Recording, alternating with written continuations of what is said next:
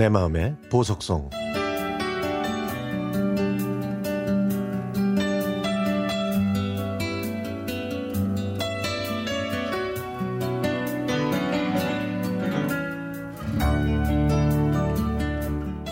엄마 제가 벌써 마흔 살이 됐어요. 엄마가 마흔이실 때 막내딸인 저는 초등학교 6학년이었죠 제가 마흔 살의 엄마를 기억하는 이유는 그때 제가 엄마한테 못되게 굴었기 때문이에요.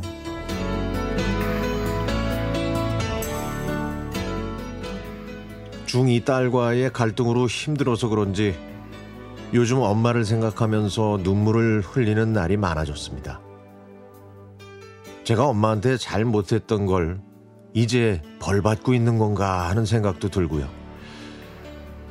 그때 엄마는 또 얼마나 힘드셨을까 하는 죄송한 마음이 저를 더 힘들게 하네요.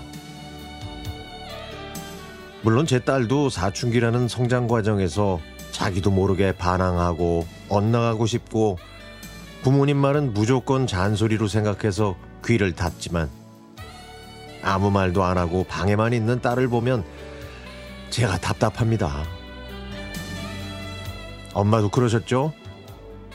제가 그랬으니까요. 엄마가 아이스크림 사줄까? 체육복 가져올래? 실내화 가져가야지. 하는 말에 저는 대꾸도 안 했고 오히려 엄마를 멀리 했죠.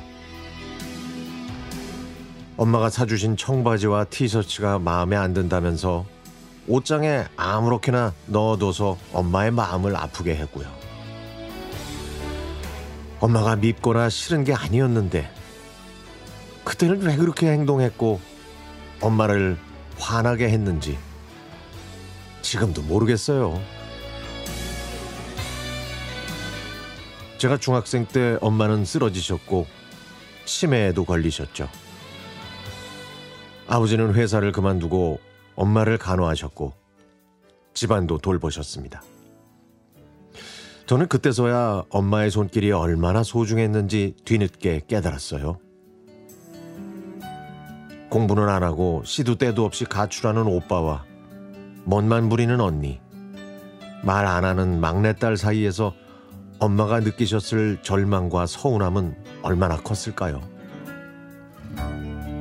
엄마, 죄송하고 면목이 없어요. 제가 겪어보니까 자식이 상전이고 아무리 잘해줘도 본전을 못 건진다는 말이 무슨 뜻인지 알겠네요. 부모 노릇하기가 이렇게 힘든지 어떻게 하면 좋은 엄마가 될 수 있는지 정말 모르겠습니다. 저렇게 말 안 듣는 딸한테 어떻게 다가가야 하는지도 모르겠고요. 밝고 상냥한 아이였는데 제가 공부하라고 스트레스를 줘서 그런 건지 아니면 학원에 많이 보내서 그런 건지 도대체 왜 저와 얘기를 안 하려고 하는지 모르겠어요. 엄마의 조언을 듣고 싶지만 하늘나라에 계셔서 엄마를 그리워할 수밖에 없네요. 그때는 제가 왜 천사 같은 엄마한테 그렇게 못되게 굴었을까요? 이제야 엄마께 용서를 구합니다. 딸이 저를 힘들게 하면 예전에 엄마가 그러셨던 것처럼 저도 묵묵히 참아야겠죠. 그럴게요. 엄마가 저에게 그렇게 하셨던 것처럼 저도 참고 이겨내겠습니다.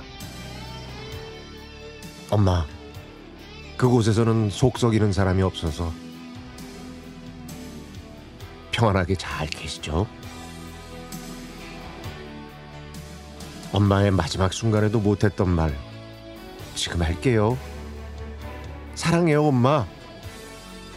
많이 보고 싶어요.